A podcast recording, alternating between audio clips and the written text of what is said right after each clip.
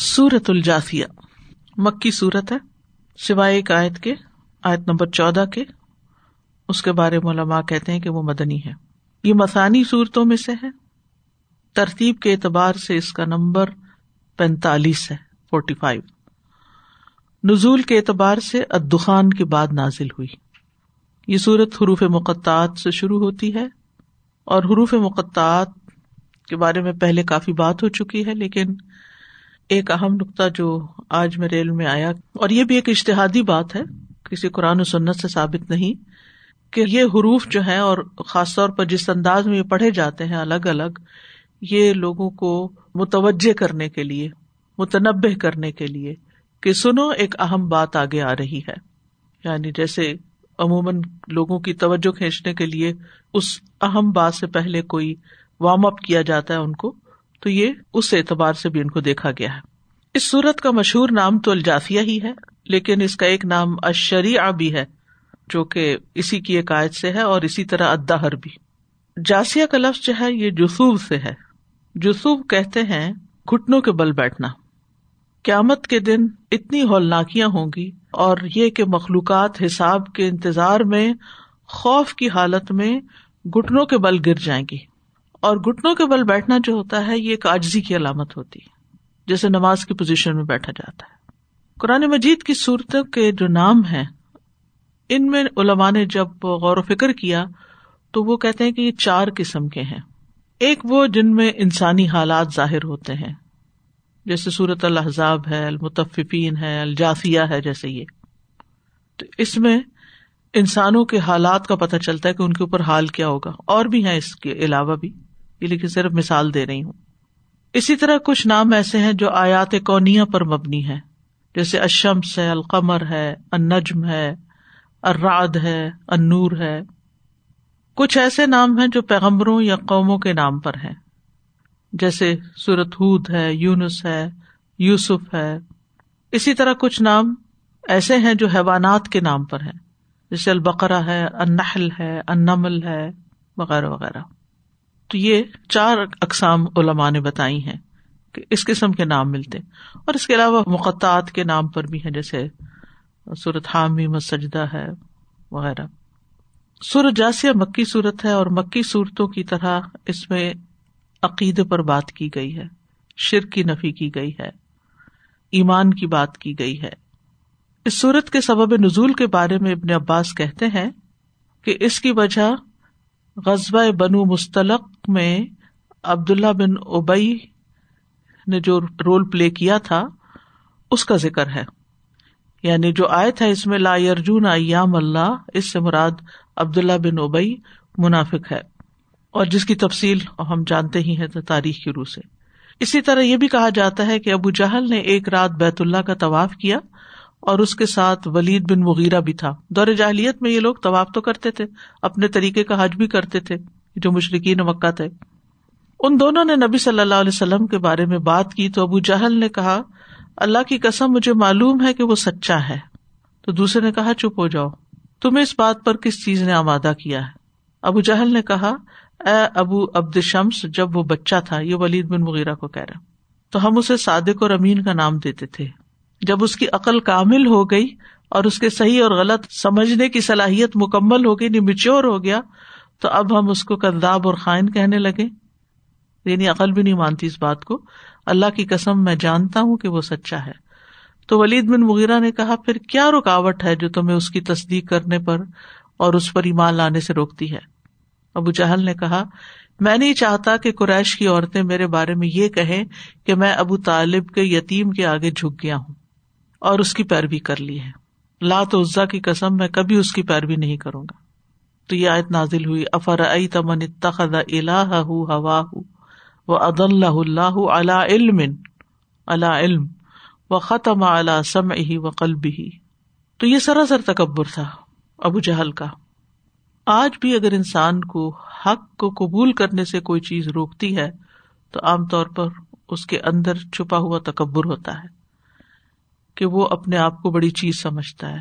یا تو اسے اپنے علم پر غرور ہوتا ہے، یا اسے اپنی ذہانت پر، یا اسے اپنے کسی مقام اور مرتبے پر، یا اپنی کچھ سمجھ بوجھ پر، یا معاشرے میں اس کے کسی مقام کی وجہ سے کہ اس کو بہت مانا جاتا ہے، تو اس کے اندر ایک بڑائی سی پیدا ہو جاتی ہے کہ جو میں کر رہا ہوں وہی صحیح ہے، اور وہ لوگوں کے اپروول ہی کے ساتھ جیتا ہے، وہی اس کی غذا ہوتی ہے اس کے تکبر کی۔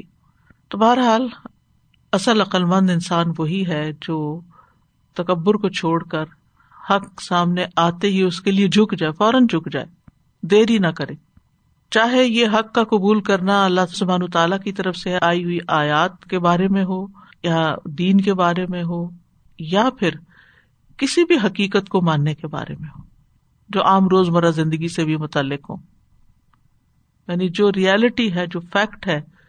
مثلاً کسی کے اندر جو کوئی ٹیلنٹ ہے، کوئی خوبی ہے، کسی کے اندر اللہ نے جو کوئی چیز رکھی ہے اس کو مان لینا، اسے قبول کر لینا، اسے ایکسیپٹ کر لینا کہ ہاں واقعی اس کے اندر یہ خیر اور بھلائی ہے۔ کسی کی تعریف پر خوش ہو جانا، کسی کے ذکر پر حسد محسوس نہ کرنا، یہ بھی اسی سلسلے کی کڑیاں ہیں، کیونکہ جب انسان کے اندر تکبر آتا ہے تو پھر وہ دوسرے کی جو خوبی ہوتی ہے اس کو بھی نہیں مانتا کہ کہیں میں اس کے مقابلے میں چھوٹا نہ پڑ جاؤں۔ حالانکہ ایسا نہیں ہوتا کہ اگر کسی کے اندر کوئی خوبی ہے تو آپ نے اگر اس کا اعتراف کر لیا، حق کا اعتراف کر لیا، تو اس کی بنا پر آپ کی شان میں کوئی کمی ہو جائے گی، نہیں، آپ جو ہیں وہی ہیں۔ تو بہت سے لوگ جب انسیکیور محسوس کرتے ہیں تو وہ ایک صحیح بات کو بھی ایکسیپٹ نہیں کرتے جو ان کی اپنے لیے یا ان کے دین کے لیے یا پھر ان کے جو متعلقین ہیں ان کے لیے فائدہ مند ہوتی ہے، اور یہ چیز انسان کو زندگی میں بہت نقصان دیتی، کیونکہ وہ اپنا نقصان تو کرتا ہی ہے، جو دوسرے ہوتے ہیں ان کا بھی نقصان کر دیتا ہے، اور اس طرح وہ کہیں کا بھی نہیں رہتا۔ تو آئیے دیکھتے ہیں کہ آیات کیا کہتی ہیں۔ آیت نمبر 1 اور 2۔ حم تنزیل الکتاب من اللہ العزیز الحکیم۔ حامیم حروف مقطعات۔ تنزیل الکتاب من اللہ العزیز الحکیم، اس کتاب کا اتارنا اللہ کی طرف سے ہے جو سب پر غالب کمال حکمت والا ہے، یعنی قرآن مجید کا نازل کرنا اللہ سبحانہ تعالی کی طرف سے ہے۔ نہ صرف یہ کہ اس سورت کے شروع میں کتاب کا ذکر ہے، بلکہ عمومی طور پر حروف مقطعات سے جو صورتیں شروع ہوتی ہیں ان کے آغاز میں یا ان کے اندر کتاب سے متعلق بات ضرور ہوتی ہے۔ اور ویسے بھی اللہ سبحانہ تعالی نے کتاب کی نسبت اور اضافت اپنی طرف کی ہے، یعنی قرآن مجید کی اضافت اپنی طرف کی ہے، جس سے اس کتاب کے شرف اور منزلت کا پتہ چلتا ہے۔ کسی بھی چیز کی اہمیت بعض اوقات اس بنا پہ ہوتی ہے کہ وہ کس کی طرف سے آئی ہے۔ بعض اوقات دنیا میں بھی آپ دیکھیں کوئی معمولی سی چیز ہوتی ہے، لیکن جو دینے والا ہوتا ہے اس کی آپ کے دل میں بڑی قدر ہوتی ہے، تو آپ کیا کرتے ہیں، اس چیز کو سنبھال کے رکھتے ہیں۔ حالانکہ اگر اس چیز کی نسبت اس سے کاٹ دی جائے جس کی طرف سے وہ آئی ہے تو بذات خود اس چیز کی کوئی خاص قیمت نہیں ہوتی۔ زندگی میں بہت سی ہماری بلانگنگز ایسی ہوتی ہیں جن کے ساتھ ہماری ایموشنل اٹیچمنٹ ہوتی ہے، اور اس کی بنیادی وجہ کیا ہوتی ہے، یہ میری دادی نے دیا تھا، یہ میری نانی نے دیا تھا، یہ میری والدہ کا دیا ہوا۔ اگر وہی چیز آپ اپنے بچوں کو دیں تو ان کے نزدیک اس کی کوئی قدر و قیمت نہیں، چونکہ آپ کے نزدیک آپ کی دادی یا آپ کی والدہ کی قدر و قیمت تھی، لہٰذا ان کی دی ہوئی چیز آپ کے لیے بڑی اہم تھی، اور جو ہی وہ اگلی جنریشن میں گئی تو ان کا وہ تعلق اور وہ رشتہ اور وہ محبت اس طرح نہیں جو آپ کی تھی، لہٰذا ان کے لیے وہ چیز ایک عام سی چیز ہے۔ تو یہ کتاب معمولی کتاب نہیں ہے، یعنی قرآن مجید جو ہے وہ عام کتابوں کی طرح نہیں ہے، وہ بہت فضیلت رکھتی دنیا کے تمام علوم پر، کیونکہ باقی علوم انسانوں کی طرف سے ہیں اور یہ کتاب اللہ کے علم پر مبنی ہے۔ انزلہ بعلم، تو اللہ سبحانہ تعالیٰ نے اس کتاب کی قدر کو بڑا کرنے کے لیے اور اس کی شان کو عظیم قرار دینے کے لیے ابتدا میں ہی اس کی نسبت اپنی طرف کر دی، اور اس لیے بھی کہ جو خبر دی جا رہی ہے اس کے اندر اس کا شوق دلایا جائے تاکہ لوگ رغبت رکھیں۔ جیسے قرآن مجید نازل ہو رہا تھا ایک کے بعد ایک سورت، تو اگر ہر سورت کو الگ طور پر لیں، کہ وہ الگ طور پر نازل ہوئی ہے، پھر نبی صلی اللہ علیہ وسلم اس کو پیش کر رہے ہیں. ذرا امیجن کریں نا وہ ماحول کہ تازہ وحی آئی ہے اور آپ لوگوں کے پاس نکلتے ہیں اور ان کو سنانے لگتے ہیں اور خوبصورت قرأت میں سنا رہے ہیں اور حامیم کے ساتھ، اور فرما رہے ہیں کہ تنزیل الکتاب من اللہ العزیز الحکیم. تو اس سے جو سننے والے ہیں ان کے اوپر امپیکٹ کیا ہوگا؟ اچھا یہ جو بات ابھی ہمیں سنائی جائے گی یہ اللہ کی طرف سے آئی ہے ہمارے پاس، ہمیں تو چونکہ مصحف میں لکھی ہوئی مل گئی نا تو ہمیں وہ قدر نہیں ہے، لیکن ان لوگوں کو تو اس سے پہلے پتہ ہی نہیں ہوتا تھا کہ اس نام کی کوئی صورت بھی ہے یا اس کے اندر کیا مضامین ہے. تو ہر صورت ایک نئی صورت ہوتی تھی. ہمیں بھی قرآن مجید پڑھتے ہوئے بالکل اسی طرح اپنے آپ کو رکھنا چاہیے کہ جیسے یہ آج مجھ پہ نازل ہو رہا ہے، آج یعنی مجھے پتہ چل رہا ہے اس کا کہ اچھا ایسا ہی ہے، تاکہ ہمارے دلوں پر اثر ہو. کیونکہ جس چیز کے بارے میں ہم حیرت کا اظہار کرتے ہیں اور جس چیز کے بارے میں شوق کا اظہار کرتے ہیں وہ چیز پھر ہمارے دل کو لگتی ہے. اس کے برعکس جو کفار تھے، جو نبی صلی اللہ علیہ وسلم کے مخالف تھے، تو وہ کیوں انتظار میں ہوتے تھے کہ اچھا اب کوئی نئی چیز آئے، وہ بھی انتظار کر رہے ہوتے تھے. اور سورت دخان میں آخر میں کیا ہے، فَرْتَقِبْ اِنَّهُمْ مُرْتَقِبُونَ، آپ انتظار کیجیے، وہ بھی انتظار کر رہے ہیں.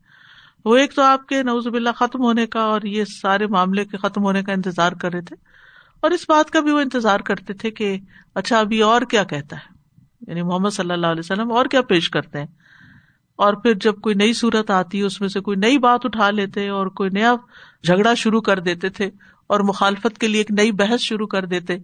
تو مومن اس چیز کے انتظار میں ہوتے کہ نئی چیز آئے گی تو ہمارا اور ایمان اور یقین بڑھے گا، اللہ سے تعلق بڑھے گا، اللہ سے قرب میں اضافہ ہوگا. وہ اس نظر سے قرآن کو پڑھتے ہیں اور سنتے ہیں، لیکن جو اس کے مخالف ہیں وہ اس نظر سے دیکھتے ہیں کہ اچھا بھلا دیکھتے ہیں اور کیا. یعنی ایک ہوتا ہے کسی بھی چیز کو محبت اور شوق سے دیکھنا، اور ایک ہوتا ہے کسی چیز کے اندر سے نقص نکالنے کے لیے اور اس کو کرٹیسائز کرنے کے لیے اور اس کے اوپر باتیں بنانے کے لیے اس کو سننا. یعنی بعض اوقات لوگ ہوتے ہیں کسی اسپیکر کو سننے لگتے ہیں تو سوچتے ہیں کہ اچھا بھلا دیکھیں یہ کہتا کیا ہے نا، کریٹیکلی جائزہ لیتے ہیں، پکڑے اس کی کوئی بات اور اس کی ٹنگ سلپ یا کہیں سے کوئی بھول چوک اور اس کو عام کر دیں اور اس کا مذاق اڑائیں. کچھ لوگ ایسے ہوتے ہیں نا کہ ان کے سامنے آپ کے منہ سے اگر کوئی غلط بات بھی نکل جائے تو اس کو بہت نوبل طریقے سے لیتے ہیں، یعنی بہت اچھے طریقے سے. وہ کیونکہ عقل مند ہوتے ہیں، سمجھ رہے ہوتے ہیں کہ یہ بات ان کے منہ سے بھول کے نکلی ہے یا ٹنگ سلپ ہے. لیکن کچھ لوگ ہوتے ہیں نا سمجھ کہ وہ باقی ساری بات کو چھوڑ کر صرف اس کو پکڑ لیتے ہیں. جیسے بچے ہوتے ہیں نا، بچوں کے سامنے اگر کسی بڑے کے منہ سے کوئی ایسی بات نکل جائے یا الٹی بات نکل جائے یا کچھ، تو وہ بس اس کو پکڑ لیتے ہیں. جو بات سمجھائی جا رہی ہو، جو کہی جا رہی ہو، اس سے دھیان ہٹ جاتا ہے یا سمجھنے کی کوشش ہی نہیں کرتے. تو جو کفار تھے یا منافقین تھے وہ سمجھنے کی کوشش نہیں کرتے تھے اور سمجھنا چاہتے بھی نہیں تھے، اور وہ اسی لیے کہتے تھے کہ یعنی کہ بلغوا فیہ، یعنی جب قرآن پڑھا جا رہا ہو تو پھر کیا کرو، اس میں غل مچا دو، شور مچا دو، ایسے ہتھ کنڈے اختیار کرو کہ لوگوں کے دلوں پہ اثر نہ کرے، کام کی بات نہ سمجھے اس میں سے. اسی طرح یہ ہے کہ مومنوں کو یقین دلانے کے لیے کہ تنزیل الکتاب من اللہ العزیز، یعنی یہ اللہ العزیز الحکیم کی طرف سے آئی ہے کتاب، یہ کوئی عام کتاب نہیں ہے. تو جب اس طرح اس آیت کو لیتے ہیں تو پھر ہمارا ایمان اور یقین بڑھتا ہے، اچھا اللہ کی طرف سے ہے. کون ہے اللہ؟ اللہ عزیز، غالب، زبردست، جس کو کوئی زیر نہیں کر سکتا. الحکیم، جس کی ساری باتیں حکمت پر مبنی ہے. تو اللہ سبحانہ وتعالیٰ کے تو بہت سے نام ہیں، لیکن ان سارے ناموں میں سے ان دو ناموں کا انتخاب کیا گیا اس آیت کے اخیر کے لیے. اور آیتوں کا جو اختتام ہوتا ہے یا آیتوں کے جو آخری حصے ہوتے ہیں وہ بڑے اہم ہوتے ہیں. اس کو سمجھ لیا جائے تو آیت کی اور زیادہ بہتر سمجھ آتی ہے. یعنی اگر آپ آیت کے اول حصے کو اچھی طرح سمجھنا چاہتے ہیں تو اس کے آخری حصے پر توجہ کریں. لیکن عموماً پڑھتے ہوئے ہم کیا کرتے ہیں، پہلے حصے کو تو غور سے دیکھ لیتے ہیں، آخری کو بس جلدی سے پھر گزر جاتے ہیں اس سے. تو اللہ سبحانہ و تعالیٰ جو العزیز ہے اور الحکیم ہے، اس نے یہ کتاب نازل کی. ابن اسیر کہتے ہیں العزیز وہ غالب اور قوت والی ذات ہے جس کو مغلوب نہیں کیا جا سکتا. اصل میں عزت سے مراد قوت شدت اور غلبہ ہے. اور عزت کی تین قسمیں ہوتی ہیں، ایک مرتبے اور شان کی عزت کہ کسی کا مرتبہ بلند ہو، یقیناً اللہ تعالیٰ بہت شان والا ہے، شرف والا ہے. دوسرا غلبے کی عزت، اور اللہ سبحانہ تعالیٰ ہر چیز پر غالب ہے، وَهُوَ الْقَاهِرُ فَوْقَ عِبَادِهِ. اور تیسرے ہے محفوظ ہونے کی عزت، یعنی وہ ایسا عزیز ہے، ایسا زبردست ہے کہ کوئی چیز اس کو نقصان نہیں دے سکتی، کوئی چیز اس تک پہنچ نہیں سکتی، بہت بلند ہے. حقیقت یہی ہے کہ اللہ سبحانہ وتعالیٰ کمال غلبے والا ہے، جس کی مانند کسی کا کوئی غلبہ نہیں ہے، اس کے سامنے کوئی چیز ٹھہر نہیں سکتی، کوئی اسے مغلوب نہیں کر سکتا. اس کا کلام بھی غالب ہے، وَكَلِمَةُ اللَّهِ هِيَ الْعُلْيَا وَاللَّهُ عَزِيزٌ حَكِيمٌ، سورۃ التوبہ 40 میں آتا ہے. پھر اسی طرح آسمان و زمین کی تخلیق میں اس کا غلبہ اور طاقت جو ہے وہ کار فرما ہے. انسان کی تخلیق میں، نظام کائنات کو چلانے میں، پھر رزق فراہم کرنے میں، آسمان اور زمین کے لشکروں میں اس کا غلبہ ہے، جیسے آتا ہے وَلِلَّهِ جُنُودُ السَّمَاوَاتِ وَالْأَرْضِ وَكَانَ اللَّهُ عَزِيزًا حَكِيمًا. پھر العزیز قابل بھروسہ ذات کو بھی کہتے ہیں، وَتَوَكَّلْ عَلَى الْعَزِيزِ الرحیم. قابل بھروسہ کون ہوتا ہے؟ جس کے اندر واقعی اتنی قدرت قوت ہو کہ وہ دوسرے کے کام آ سکے، اپنے دشمنوں کے مقابلے میں ان پر غالب ہے، سزا دینے پر قادر ہے پوری طرح. پھر عزت کے معنوں میں اگر لیا جائے تو عزت تو ہے ہی ساری کی ساری اللہ کے لیے، فَلِلَّهِ الْعِزَّةُ جَمِيعًا، وہی عزت کا مالک ہے، رب العزت جسے کہتے ہیں. اور حدیث میں بھی آتا ہے رسول اللہ صلی اللہ علیہ وسلم نے فرمایا، عزت اللہ کا اظہار ہے اور کبریائی اس کی چادر ہے، اور اس کی کتاب بھی عزیز ہے، وَإِنَّهُ لَكِتَابٌ عَزِيزٌ. اور ہمیں بھی عزت اللہ ہی سے طلب کرنی چاہیے، اور عزت جو ہے وہ حاصل کرنے کے لیے غلط کام نہیں کرنے چاہیے. اور اللہ العزیز ہے، تو پھر ہمیں جب دعا کرتے ہیں تو ہمارے دل میں یہ ہونا چاہیے کہ اللہ تو ہر چیز پر قادر ہے، ہر چیز پر غالب ہے، سب کچھ کر سکتا ہے، لہٰذا اسی کو پکارنا چاہیے. اور مختلف دعاؤں میں آپ دیکھیں گے کہ اللہ تعالیٰ کی یہ صفت آتی ہے، جیسے اعوذ بعزت اللہ و قدرتہ من شر ما اجد و احاذر. پھر دوسری صفت جو ہے وہ الحکیم ہے. حکیم کا ایک معنی ہوتا ہے احاطہ کرنا اور روکنا. حکم الشیء کا مطلب ہوتا ہے اس نے چیز کو روک لیا، غلبہ حاصل کر لیا. پھر اسی طرح دقیق چیزوں کو خوبصورت اور پختہ بنانا، یعنی انتہائی باریکی اور محکم طریقے سے کام انجام دینا. پھر تجربے میں پختہ کار ہونا، جب کوئی شخص بہت ایکسپیرینسڈ ہو جاتا ہے تو اس کو بھی حکیم کہا جاتا ہے.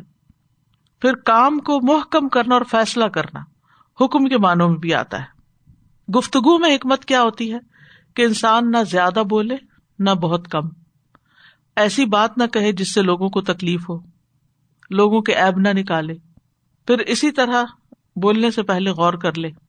پھر اسی طرح کاموں میں حکمت کیا ہے کہ انسان جو چیز جس مقصد کے لیے ہے اس مقصد کے لیے استعمال کرے. تو عقل مند وہی ہے جو ہر کام سوچ سمجھ کے کرے اور جیسا ہونا چاہیے ویسے ہی کرے.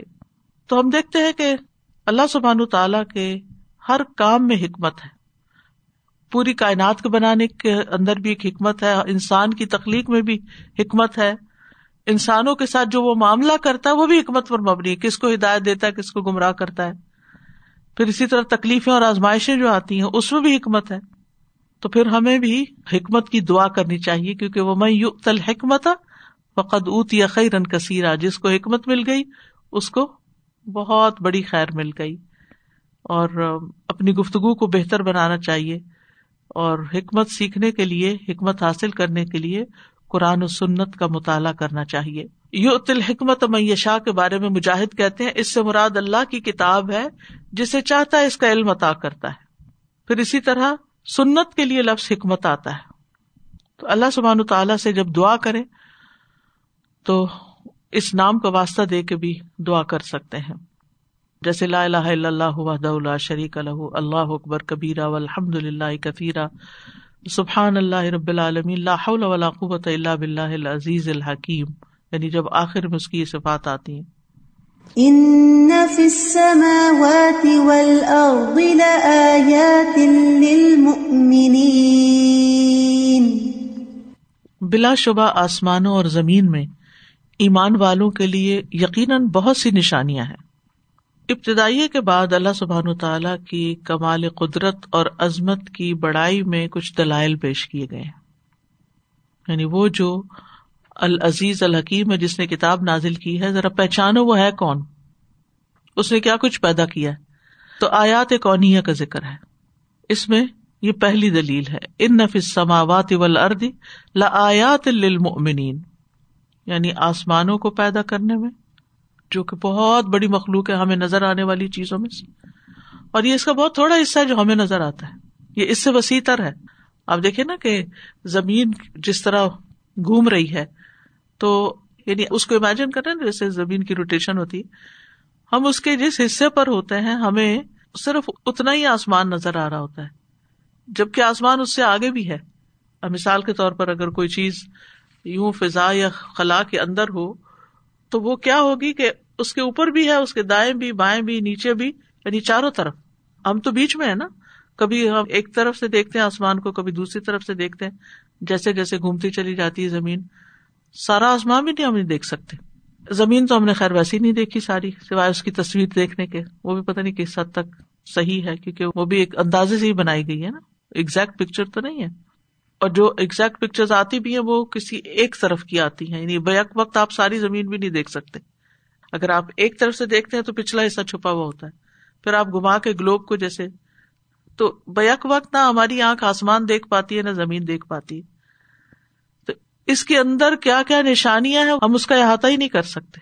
تو کس طرح آسمان پیدا کیا اللہ تعالیٰ نے، اور کس طرح اسے ستاروں سے مزین کیا، اور کس طرح زمین کو ہموار بنا کے ہمارے لیے چھوڑا اور پہاڑوں کے ساتھ مضبوط کیا. تو بہت سے دلائل ہیں، حکمتیں ہیں اس میں جو اللہ تعالیٰ کی وحدانیت پر دلیل ہیں.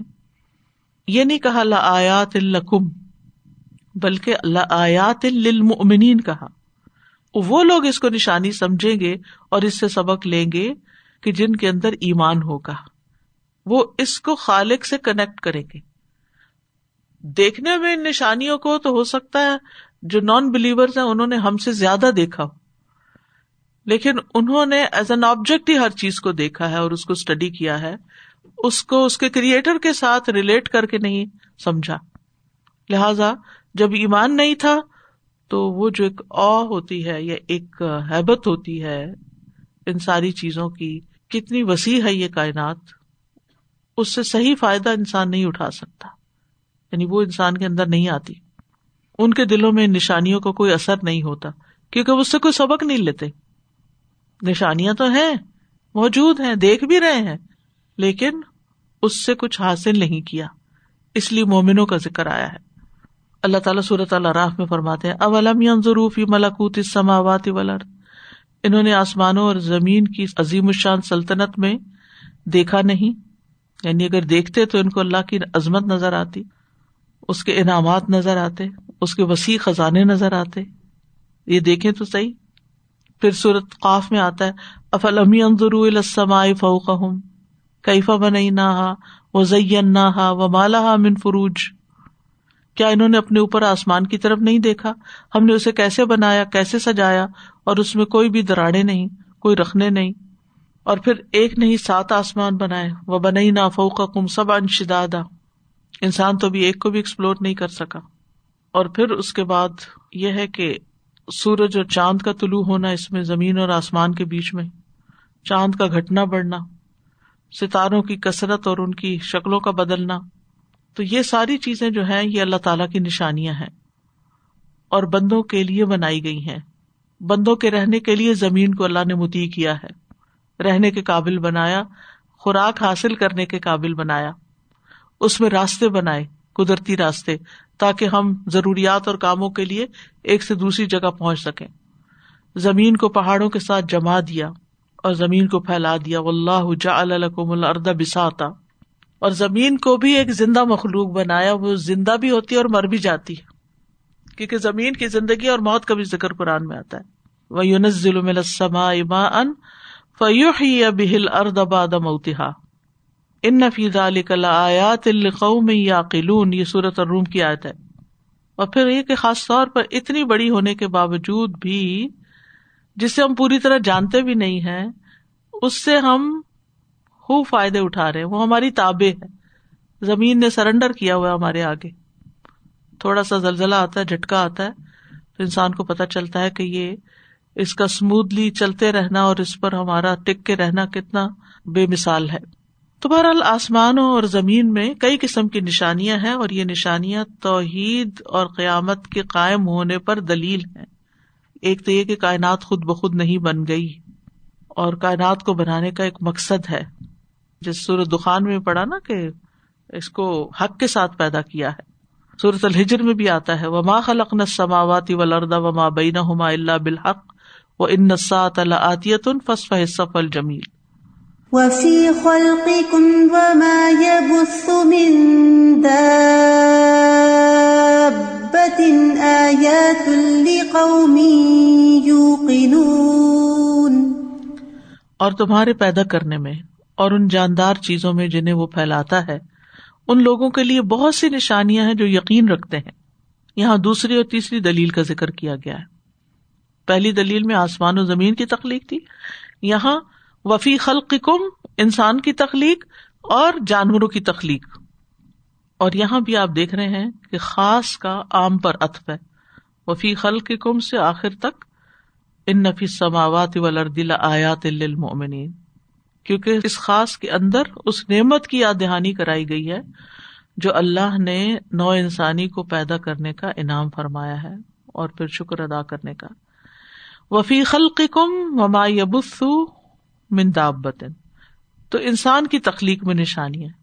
کہاں سے پیدا کیا اللہ؟ مٹی سے پیدا کیا، اور پھر نطفے سے، اور پھر علقہ سے، اور پھر مضغہ سے، اور پھر کس طرح ہڈیاں بنائی، اور کس طرح ان پہ گوشت چڑھایا، اور کس طرح اس کو پھر پیٹ کے اندر تیار کر کے باہر نکالا.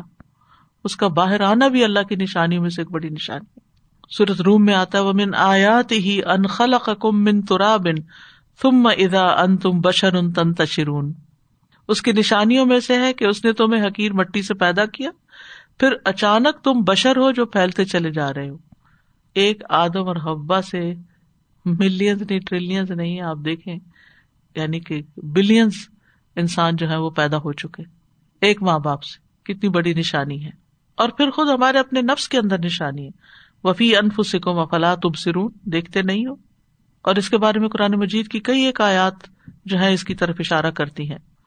اور حقیقت یہ ہے کہ انسان کو اللہ نے بیکار پیدا نہیں کیا. افحسبتم انما خلقناکم عبثا وانکم الینا لا ترجعون، کیا تم نے سمجھ رکھا ہے کہ تمہیں یوں ہی بے مقصد پیدا کر دیا گیا اور تم ہماری طرف واپس نہیں لوٹائے جاؤ گے. سورت القیامہ میں آتا ہے، ایحسب الانسان ان یترک سدا، کیا انسان گمان کرتا ہے کہ اسے بغیر پوچھے چھوڑ دیا جائے گا، قیامت کے تو اس کا حساب نہیں لیا جائے گا. تو انسان کے اپنے اندر بھی اس کی پیدائش میں، پھر موت میں، پھر موت کے بعد جی اٹھنے میں اور حساب کتاب دینے میں، یعنی انسان کی زندگی کی جرنی ہے، اس کے اندر بہت سی نشانیاں ہیں. وما یبث من دابۃ، اور جو بھی دابہ اس نے پھیلا دیے، یعنی زمین کی سطح پر وہ جانور جن کو ہم پھیلاتے ہیں، منتشر کرتے ہیں، وجود بخشتے ہیں، لا تعداد اور بے شمار ہیں. ابھی تک انسان ساری سپیشیز کو اور سارے کریچرز کو جو زمین کے اوپر چلتے پھرتے ہیں یا پھر پانی کے اندر ہیں، ان کو پوری طرح شمار ہی نہیں کر سکا، گن ہی نہیں سکا. ان کی تعداد تو ویسے اللہ ہی کو پتا ہے، کوئی نہیں جانتا کہ تعداد کیا. ان کی اقسام کا نہیں پتا پوری طرح، ہر روز نئے نئے انکشافات ہوتے رہتے ہیں، نئی نئی چیزیں سامنے آتی رہتی ہیں، انسان کی عقل دنگ رہ جاتی ہے. اور یہاں پر آپ دیکھیں کہ وفی خلقکم کے بعد یبث مضارع کا صیغہ ہے. مضارع جو ہے وہ حال اور مستقبل پہ دلیل ہے، یعنی اس کا فائدہ دیتا ہے کہ اللہ تعالیٰ پیدا کر رہا ہے، بار بار پیدا کر رہا ہے، اور پھر یہ کہ پیدا کرتا رہے گا. انسان کے سوا ہر جاندار کے لیے دابہ آتا ہے جو زمین پہ رینگتا ہے، اور پھر اس کے بعد چاہے وہ اڑتا ہے یا پھر وہ چلتا ہے، اور پھر اسی وجہ سے انسان کو بھی شامل کر لیا جاتا ہے. لیکن اصل معنی دابہ کا جو ہے وہ دبیب سے ہے. دبیب کہتے ہیں سب سے آہستہ رفتار سے چلنا. دبیب النمل کا لفظ آتا ہے حدیث میں, چوٹی کی دبیب یعنی اس کا رینگنا, تو رینگنے والا, چلنے والا. تو ان جانوروں میں بھی نشانی ہے جو تخلیق میں الگ الگ ہیں, ناموں میں مختلف ہیں, اور ان کے اندر بس اتنی سمجھ ہے کہ جس سے وہ اپنے فائدے کے کام کر سکتے ہیں, اپنا مطلب پورا کر سکتے ہیں, اس کو بس جان لیتے ہیں کہ انہیں کیا کرنا ہے کیا نہیں کرنا. انہی میں سے مویشی جانور بھی ہیں, ان میں سے کچھ حلال ہیں کچھ حرام ہیں, جن کی تفصیل سورت المائدہ میں آتی ہے. اور پھر یہ کہ ان کی ساخت مختلف ہے, جیسے سورت نور میں آتا ہے کہ کوئی اپنے پیٹ پہ چلتا ہے, کوئی 2 پاؤں پہ چلتا ہے, کوئی 4 پہ چلتا ہے, اور کوئی اس سے بھی زیادہ جو چاہتا ہے وہ پیدا کرتا ہے. یخلق اللہ ما یشاء. اور یہ جو زمین پہ رینگنے والے خاص طور پہ کیڑے ہوتے ہیں نا, سبحان اللہ. اور پھر آپ دیکھیے کہ جانداروں میں مچھر بھی ہے, اور مچھر کی کہتے 100 آنکھیں ہیں اور 3 دل ہیں, اور جہاں سے وہ کاٹتا ہے وہ کئی چھریاں ہیں اس کی, یعنی بظاہر ایک نظر آتی ہے لیکن اس کے اندر بھی مزید کاٹنے والی چیزیں ہیں. تو چھوٹی سے چھوٹی چیز جو اللہ نے پیدا کی ہے, اور اب تو سب سے چھوٹی چیز جو نظر بھی نہیں آ رہی انسانوں کو, وہ پیدا کر دی اللہ نے اور اپنی نشانی ظاہر کر دی, کرونا وائرس. اور پھر اس کی جو مختلف شکلیں اب آ رہی ہیں کہ اب وہ فضا میں اڑنے کے قابل ہو گیا ہے. پہلے تو یہ تھا کہ وہ لیکوڈ کے ساتھ ہی, ڈراپلیٹس کے ساتھ ٹرانسفر ہو سکتا تھا یا نکلتا تھا انسان کے اندر سے, اب وہ سانس کے ساتھ بھی نکل کے اڑ کے دوسروں تک پہنچ سکتا ہے. یہ بھی اللہ کی تخلیق ہے, اور جب چاہے اس کو ختم کر سکتے, اور اگر نہ ختم کرنا چاہے تو پوری دنیا کے لوگ بھی مل کے اسے ختم نہیں کر سکتے. وہی چاہے گا تو انسانوں کو سجا دے گا کہ اس کا کیا علاج ہے, اور اگر وہ نہیں چاہے گا تو انسان اپنی عقل سے کچھ بھی نہیں کر سکتا. اور پھر یہ کہ یہ جو جانور اللہ نے پیدا کیے ہیں, ان کے رنگ مختلف ہیں, ان کی شکلیں مختلف ہیں, ان کی بھی امتیں ہیں, ان کے بھی گروہ ہیں. آتا نا وما من دابة في الارض ولا طائر يطير بجناحيه الا امم امثالكم. تم جیسے یہ بھی ان کی اپنی کمیونٹیز ہیں, اور ان میں سے ہر ایک اللہ کے کنٹرول میں ہے. وما من دابة الا هو آخذ بناصيتها. سب کی پیشانی پکڑی ہوئی اللہ نے, پھر سب کا رزق بھی اس کے ذمہ ہے, اور ہر ایک نے مختلف چیزیں کھانی ہیں. ان سب کا انتظام بھی وہ کرتا ہے, ان کی رہنمائی بھی وہی کرتا ہے. آتا کل شیء خلقہ ثم ہدا. صرف ایک چیوٹی دیکھ لیں, اتنی بھی اس کو ویلیو نہیں دی جاتی کہ اگر کہیں چل رہی ہے تو دھیان سے چلیں اور اس کو کچلیں نہیں زمین پر. تو وہ کیا کیا کمالات کرتی ہے اور کتنی عقل مند ہے, اس کے لیے ایک الگ ہی پورا سیشن چاہیے. پھر آپ دیکھیے کہ کس طرح ان جانوروں کی عادات ہیں, یعنی چیر پھاڑ کرنے والے اور موذی جانور جو ہیں اپنے بچوں کے علاوہ سب کو کھا لیتے ہیں. یہ سمجھ کس نے دی کہ اپنے بچے نہیں کھانے.